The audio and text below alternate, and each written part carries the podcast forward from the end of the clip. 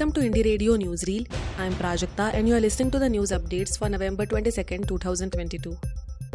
Here are the international news updates for today.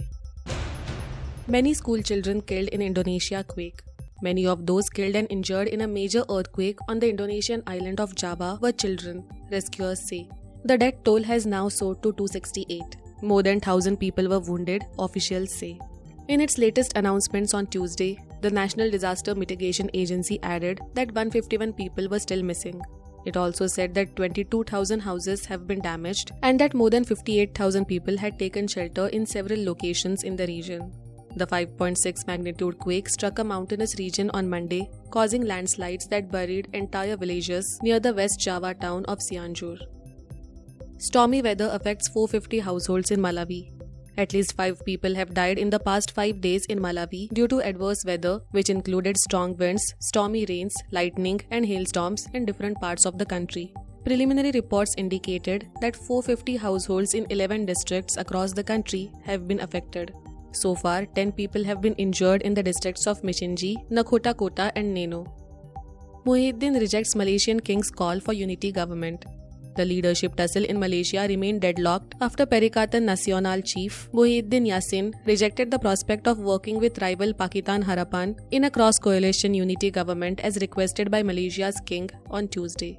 While PH leader Anwar Ibrahim said he accepted the spirit of a unity government, his rival Tan Sri Muhyiddin ruled out working with PH out of hand, insisting he had sufficient support on his own to become prime minister. The monarch, Sultan Abdullah Ahmad Shah, made the request after he held a one hour audience at the palace with Datuk Seri Anwar and Mr. Muhyiddin. PH and PN emerged from the polls with the largest blocks, but neither of these was sufficient to form the required 112 seat majority in the 222 strong parliament. Kenya bans biopiracy export of lucrative baobabs. Kenya has cancelled a license issued to a foreign company to uproot and export baobab trees from the coastal region amid public outcry. The Georgian company bought eight of the giant trees from local farmers. Environmental experts had described the planned export of the trees as biopiracy. Authorization of uprooting the baobabs, which can live up to 2500 years, was not properly obtained, the environment minister said. Some farmers in Kilifi County reportedly wanted to clear their land to plant maize. It is unclear how old the trees were, but pictures shared online show uprooted trees with huge tree trunks and branches. Strong earthquakes hit Solomon Islands.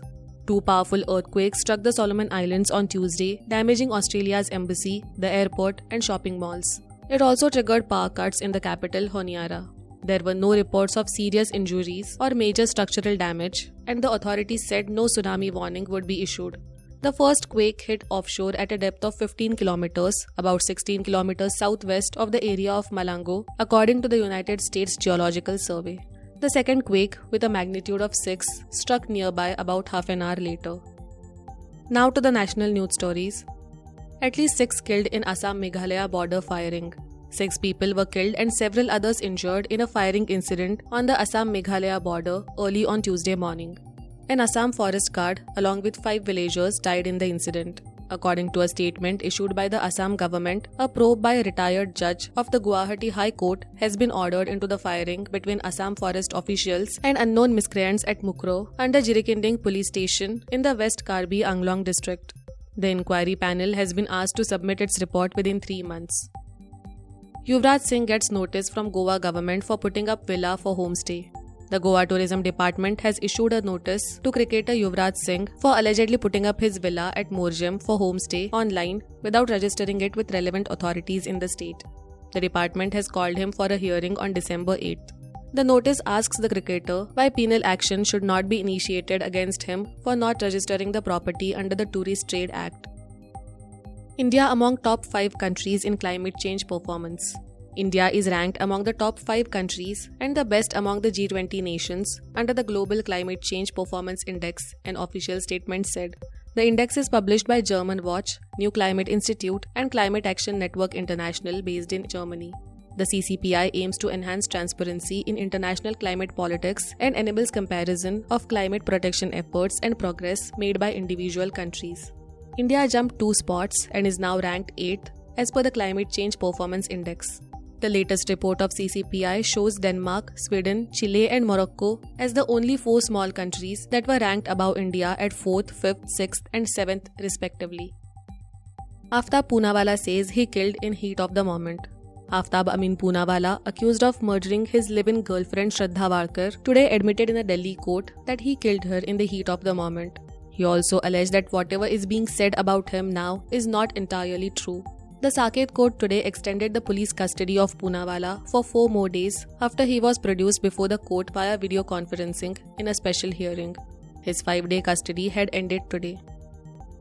Madras eye infections on the rise in Tamil Nadu. The Tamil Nadu Health Department has warned people of increasing cases of conjunctivitis, a highly contagious eye infection commonly known as Madras eye.